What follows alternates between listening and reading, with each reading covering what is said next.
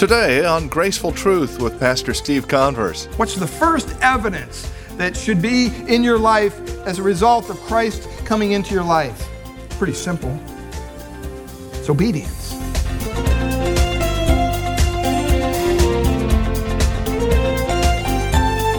Jesus, power, and sin. That's the message of today's broadcast. Welcome to Graceful Truth from Grace Bible Church in Redwood City.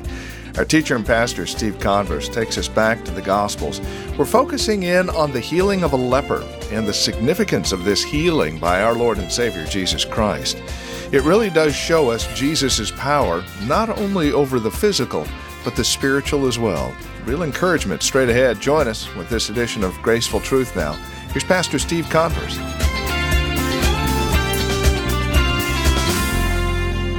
Secondly, you look there in verse 2, it says he came, but he also, it says he came and he worshiped him, saying, Lord. He not only came in confidence, but he came in reverence.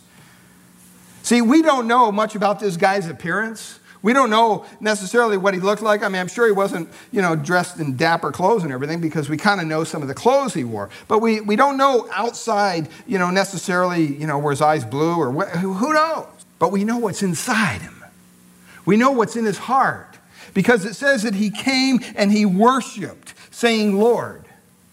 See, and you have to paint this picture in your mind. In Jesus' day, you had religious leaders who put on the finest of clothes and robes and gold and, and, and trim their mustaches a certain way just so they'd stand out in a crowd. So everybody, when they walked down the street, would say, Whoa, look at that guy. He's so religious. He's so pious. He must be a Pharisee. He must be a Sadducee. He must be one of the religious leaders. Oh, I bet you he's spiritual. Look at the way he walks. That robe just flows behind him. And we've seen Jesus confront that kind of hypocrisy over and over and over again. And here, this poor leper, he gets right up in Jesus' face. And the Pharisees are backing up quickly. And they're thinking, what is going on here? Look at this guy. Look at how he looks. Look at the smell. Ah, oh, get away. But this guy, he came with reverence. It says that he worshiped him. The idea is, is that he bowed down before him, he fell prostrate before the Lord. Now, we don't know if, if this leper got information about Christ before. Maybe he was back in chapter 4 watching Jesus do all these miracles. We don't know. From afar, obviously, because he couldn't be in a crowd. But somewhere along the line, his heart was touched, and somewhere along the line, he decided, I gotta go worship the Lord. I have to be in contact with the Christ. He came and he worshiped in a way as men come before kings and God. He came with a worshiping heart because he knew he was in God's presence. Let me ask you a question. When's the last time you came to God with a worshiping heart? When's the last time you came into his presence with a sense of reverence, with a sense of awe, with a sense of, I can't believe I'm in the presence of God? We just accept Yep, go to church, get, get the Bible, get dressed up, and go to church. There's no awe, there's no respect, there's no reverence. Hope the music's good, hope they sing a song I like, hope the pastor doesn't go too long, hope he says something that's funny. It's not about that. It's not about that at all. And the Pharisees of Jesus' day were blown away that this leper came up and did this. Not because they respected who Jesus was, they just thought, okay, wait a minute. This guy doesn't have this right to do this. And it says here that he worshiped him. He didn't come and say, Jesus, will you heal me? And I'll worship you.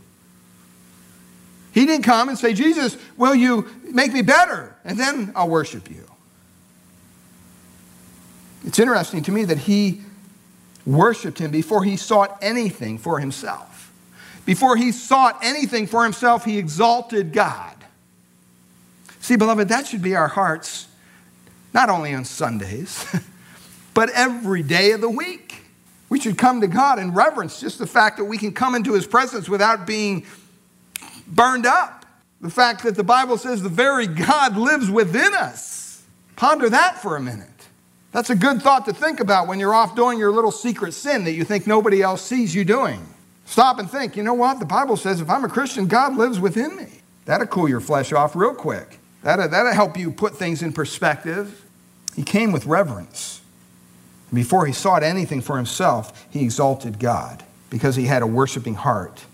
Thirdly, he came in humility because it says there, a leper came, worshiped him, saying, Lord, if you are willing, if you are willing.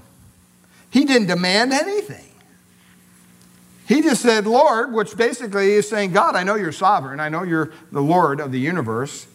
He wasn't using the idea that, hey, well, sir, fine, sir. It's not that kind of Lord. No, it's, it's the kind of Lord that has some uh, power behind it, some reverence behind it. He didn't speak his will as if Jesus had to comply. He didn't try to affirm his own worthiness or his own kind of uh, righteousness before God. He didn't go to Jesus and say, you know, hey, wait, you know, you've healed all these other guys back in chapter 4 before he went up on the mountain. Now, you know, it's my turn. I demand you heal me. I've been sick. Look at me. I have leprosy. I know you can do it, so do it. He didn't do that. He only said, if you wanted to heal me, Lord, I know you could. I'm not saying you have to because you're the Lord. I'm not the Lord. So I can't demand anything from you. Now, I don't know about you if you watch much TV or if you've ever gone to some of these crusades, these healing deals. That's a far cry from what you see going on in some of these follies that go on in the name of Christ. When people are told to demand a healing from God. Who are you to demand anything from God? None of us are worthy to demand anything from God. This man, however, he made no such claim. It says that he worshiped first, never asked for anything. One commentator, Lenski, says that this leper was, a, a, was willing to accept Jesus' choice for him to remain in his living death. And if he had done so, he probably would have still worshiped him.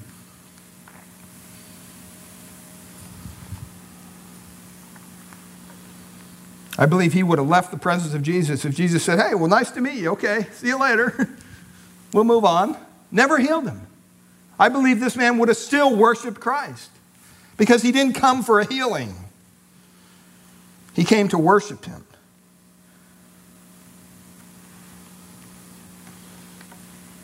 And also, not only look at his confidence and his reverence and his humility, but also his faith. Look at what he says. He says, Lord, if you are willing, you can make me clean. you can heal me, Lord. That word can there, you can do it, is, is, is the word that we, a Greek word that we get the word power from. And it's not just some little power for life, it's like dynamite power, superpower. That's his faith. It means to have super, super power. And this guy was full of leprosy, according to Dr. Luke. That's what it says. And yet he was still convinced that Jesus had the power. Not that he was demanding, but he could have healed him on the spot. And like I said, maybe he saw Jesus heal some other people. Maybe he knew that could happen. Somewhere along the line, God did a work in this man's heart. One commentator said this When a man says, If you will, you can do it, he illustrates faith at its highest point because he knows that God is able, and yet he still submits to his sovereignty. See, it's one thing to go into the presence of God and say, God, I know you can heal me. Now heal me now. I demand it. That's not faith. That's just being obnoxious in the presence of God. But when you go, God, you know what? I know you could straighten out my situation. I know you could change this. I, can, I know you could do that. But God, whatever you do, I just want your will. I just want to do what you want me to do. And if that means I'm healed, this leper was like, hey, great. If it doesn't, that's okay. There has to come a point in our time where we're okay with what God is doing. It's the highest level of faith. So he came with confidence because he had a deep need that he couldn't meet anywhere else. He came with reverence because he saw God. He knew who he was dealing with. He came with humility because he realized that God was sovereign. And he also came with faith because he knew that Jesus had the power to heal him. But look at how the Lord responds. Look at how the Lord acts in this situation. There's no fanfare, there's no big, you know, carnival going on here. It says in verse 3 that Jesus put out his hand and touched him. now remember, you got to put yourself back in that time. You have these all these people around who've already backed up to 6 or 150 feet and they're watching this thing from afar. And they're probably thinking, "What in the world? I mean, what is going to happen to this poor leper?"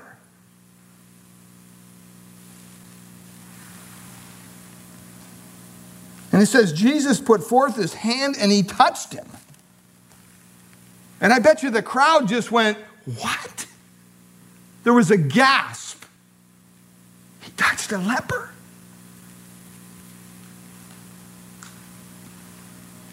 Leviticus 5 3 prohibits that we touch anything that's unclean. And we all know that lepers are unclean.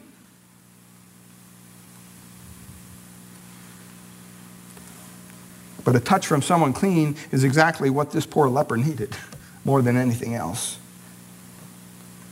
I find it interesting that Jesus did touch him. Do you think he had to touch him? I don't think he had to touch him. He could have just said, Yeah, okay, well, you know, you kind of ruined the show here, so be clean, get, see you later. he could have done that. But he didn't. He reached out and he touched him. He was sending a message to someone. I mean, he could have had lightning and thunder and be thou clean, boom, you know, smoke and fire, and then boom, the guy's clean. But he didn't do that. He just reached out and touched him. No spectacular dramatics here. And look at what happens. He reached out and touched him and said, I am willing, be clean. And then it says, immediately his leprosy was cleansed. Immediately his leprosy was cleansed. I think he picked a leper because, I mean, leprosy is a, a devastating disease. You know, I don't think this guy was coming up to Jesus saying, you know, well, you know, I kind of have a side ache here. You know, you think you can heal me? or oh, I got this problem in my neck. Or I got this or I got that. No, a leper came who visibly was distraught. His body was full of leprosy. Fingers fell off, toes missing, his face disfigured, open sores over his entire body.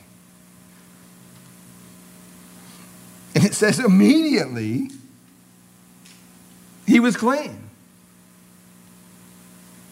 Now, that doesn't mean that immediately, you know, he jumped in a shower and cleaned himself up. It means immediately.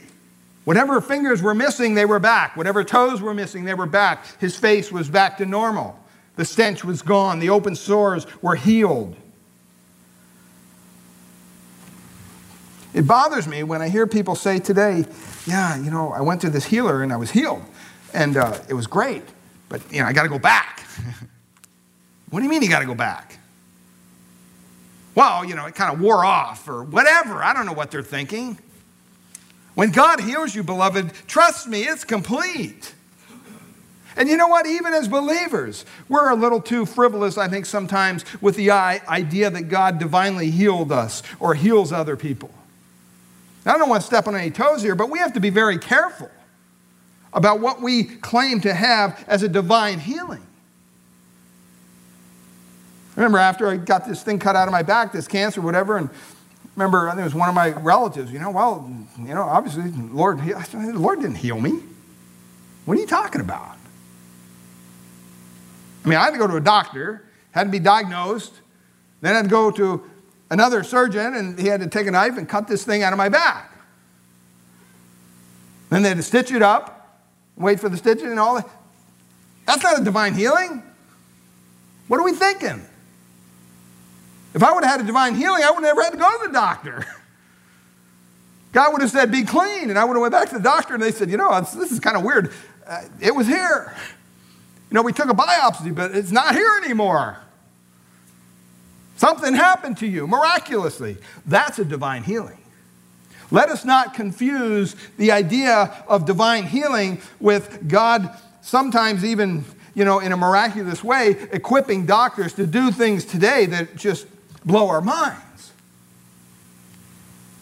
Now, I'm not saying God doesn't gift those people, and ultimately He's not the, you know, He heals us and all that. I understand that.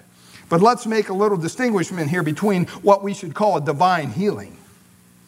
Because when Jesus healed somebody, trust me, they were healed. There is no if, and, or but. There is no, okay, well, you're healed, but you got to take this medication now. Just take three of these every day, and you'll. No, none of that. It was complete, it was total. They were totally made whole. And I don't know about you, but I'll line up any of these so called faith healers today, Benny Hinn or whoever else, line them up on the stage and bring a leper up and say, okay, do your stuff. You don't see that, do you? Wonder why? Wonder why it's always something in the liver or something in the neck or oh, soreness of the back.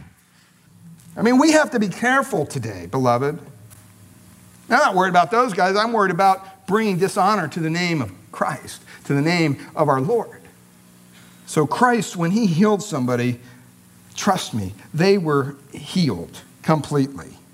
He says in verse 4 And Jesus said to him, See that you tell no one, but go your way, show yourself to the priest, and offer the gift that Moses commanded as a testimony to them. Do you ever think what the first evidence should be that Christ has entered your life? What's the first thing?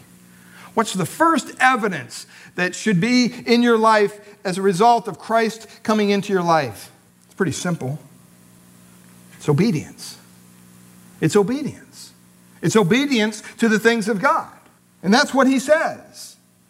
That's what he's telling him here. He says, Now that you've been healed, what's he say? He says, Go and do what the law says. The law required him to go to the priest and show himself to the priest. Be obedient to the law of God. That's what he's telling the guy He said, I healed you, now go be obedient. And it's interesting because you can go back to Leviticus chapter 14 and you can read about this very thing. In the unlikely event, and it was very unlikely that a leper would ever be healed, just didn't happen back in those days. But if it did, God in His Word, and I think specifically for this reason that we're reading today, in Leviticus 14, said basically, you know what? If somebody is healed, if a leper is healed, we need to verify it. Because you can't just have a leper going back into a crowd if they're really not healed. Well, who's going to verify it? Well, we'll have the priest verify it. So if a leper is healed, he has to go to the priest. And the Bible says in, in Leviticus 14, first of all, he had to take two birds. He killed one under running water. The other one, he was to drip in the blood of the first one, along with cedar wood, a scarlet cord, and hyssop, which is the kind of plant they had. And then they allowed it to fly away, picturing the resurrection. And then the former leper washed himself and his clothes. He shaved. He waited seven days to be re examined by the priest. This is somebody who's thinking they're healed, a leper. Afterwards, he shaved his hair again, his head, his eyebrows. He sacrificed two male lambs without blemish, one ewe lamb, three tenths of the measure of fine flour mingled with oil, and about a pint of oil. And then the leper was to be touched on the tip of his right ear, his thumb, and his big toe with the blood and the oil. Kind of a weird little ceremony, but that's what God required him to do. Upon final examination, if the cure were true, if the priest looked at this guy and he was completely whole and he was healed, he would write him out a certificate. And he would say, You know what? You were a leper, but now you're healed. Here you go. And that was their ticket, beloved, to get back into society because it was all verified. There was no danger of being you know, infected by this person anymore because they were genuinely healed. You say, all right, that makes sense. That's what the law of God says. That's why Jesus says there in verse 4 see that you, you know, go and go your way, show yourself to the priest, offer the gift that Moses commanded. But what about this little part in here? Because it's kind of bothering me. In verse 4, Jesus says, He just healed this guy. And he goes, You know what? Don't tell anybody about this. Don't tell soul. Don't tell anybody. Just go your way, make your way down to the temple, the priest, do your thing down there, get your certificate. Why? Why would Jesus say that? Weird. It's kind of odd. I mean, you think, man, this is incredible healing. All these people saw it. He's supposed to go and tell no one? Some commentators believe that, you know, Jesus didn't want all these people still following him. He wanted to get some work done. That kind of, you know, it doesn't work out because the crowd was already there and healed other people. So that doesn't really wash out. Other people believe that Jesus didn't want to be exalted during his time of humiliation here on earth. So he didn't want anybody to know about this. But the very purpose he's doing these healings is to demonstrate his divine power. So that kind of washes out. You know, some people believe that they didn't want people to think that he could you know, and there was legitimate reason for this that he was the one that was going to come and overthrow the yoke of slavery that they were under Rome, and he was the one that was going to conquer the Romans, and that's what they believed, really. A little later on, we see that. In John 6 15, the people tried to do that very thing. But you know what? The Bible tells us why he said that. It says, And Jesus said to him, See that you tell no one, go your way, show yourself to the priest, offer the gift that Moses commanded. Why? What's it say at the end of that verse? As a what? As a testimony to who? To them. As a testimony to them, to the priest. That's why he wanted him to do that. He wanted to go his way, not say anything. You just go to the priest, you explain what happened, you want that certificate. So you have to understand if, if the leper would have done what Jesus, by the way, he didn't, he wasn't obedient, he was disobedient. But if he would have been obedient, here's what would happen he would have left the presence of Christ, he would have went down to the temple, said, Hey, I'm here. Uh, you know, in Leviticus 14, the law of God says that if a leper is cleansed, you remember me? I mean, I look a little different, but I'm the same guy. Um, I got to come to you and be examined. And the priest would have said, Wow, okay. Yeah, that's what the law of God says. Okay, let's start the process. You know, get the birds. You know, they start doing the little thing there. Seven days passed. Well, is he still? Yeah, he's still holding up. Still looks good. Okay. Eight days. Okay, yeah. All right, let me fill it out here. This is incredible. Certificate of cleanliness. By the way, how did this happen? Let me tell you, dear priest, while all your religious leaders are around, you know the guy that you're accusing, this Jesus? Well, he's the one that healed me. Now I got evidence to prove it. You know what? The guy didn't do that. he left the presence of Christ. And it basically tells us over in Mark 45, Mark chapter 1, verse 45, that he became so excited that he basically failed to obey and he went out and he shouted to everybody, Hey, look at me, I'm healed. He, he disobeyed what the Lord told him to do. You remember in, in Mark chapter 2, verse 9, Jesus said this Which is more difficult, to heal disease or to forgive sin? Remember he asked that question? Which is more difficult, to heal disease or to forgive sin? Let me ask this more. Do you know why he said that? Do you know why he asked that question? See, in doing the kinds of miracles that Jesus did, he was not only revealing his power over physical disease, but he was also using those healings as illustrations of his power to deal with sin. That's exactly what he was doing. He was using it as an illustration of his power over sin. And I think this morning, when we read here in Matthew chapter 8, verses 1 to 4, yeah, we see a leper being healed. That's great. I think there's a deeper message here. I think it's really almost like we're looking at a picture of someone being saved and the process they go through. Leprosy basically is ceremonial uncleanliness. It's a demonstration of sin. And as I said earlier, just like leprosy, sin is pervasive, it's ugly, it's wretched, it's communicable, it's incurable, it makes you an outcast in the presence of God. And in spite of that, we see this leper coming with confidence. We see because he's desperate over his leprosy, he has nowhere else to go. You know, that's the first step, beloved, in how a conversion takes place. People don't get saved unless they're first desperate. And with that, we come to the end of our time today here on Graceful Truth. It's our prayer here at Graceful Truth that God would reveal His grace to your hearts through the teaching of His Word each week. And we trust you're currently involved in a Bible teaching church in your area. If not, we'd love to have you come and visit us here at Grace Bible Church in Redwood City. We meet each Sunday morning for our praise and worship service at 10 a.m., and we offer nursery care and Sunday school classes for our children up to grade 5. If you'd like to encourage us here at the Graceful Truth program, please give us a call at Grace Bible Church here in Redwood City, 650 366 9923, 650 366 9923, or visit us online at gracefultruth.org. And as we close out our time together, back to Pastor Steve once again for a special announcement. Steve? Thanks, Andy. I'd just like to share some exciting information with the ladies in our listening audience. Ladies, we have a real blessing for you coming up on Saturday, October 2nd, here at Grace Bible Church in Redwood City. We'll be hosting women's speaker and author Cynthia Heald for our Fall Women's Conference. All the registration information can be found on our church website at www.gracebibleonline.org. Once again, that's gracebibleonline.org. There's a registration form available so you can simply download it, print it out, fill it out, and mail it to the address indicated. Or you can simply give us a call here at Grace Bible Church, Redwood City, 650 366 9923. Once again, the number is 650 366 9923. We hope to see you in October. Thank you, Steve. And until next week at this same time, may the Lord richly bless you as you seek Christ and His graceful truth.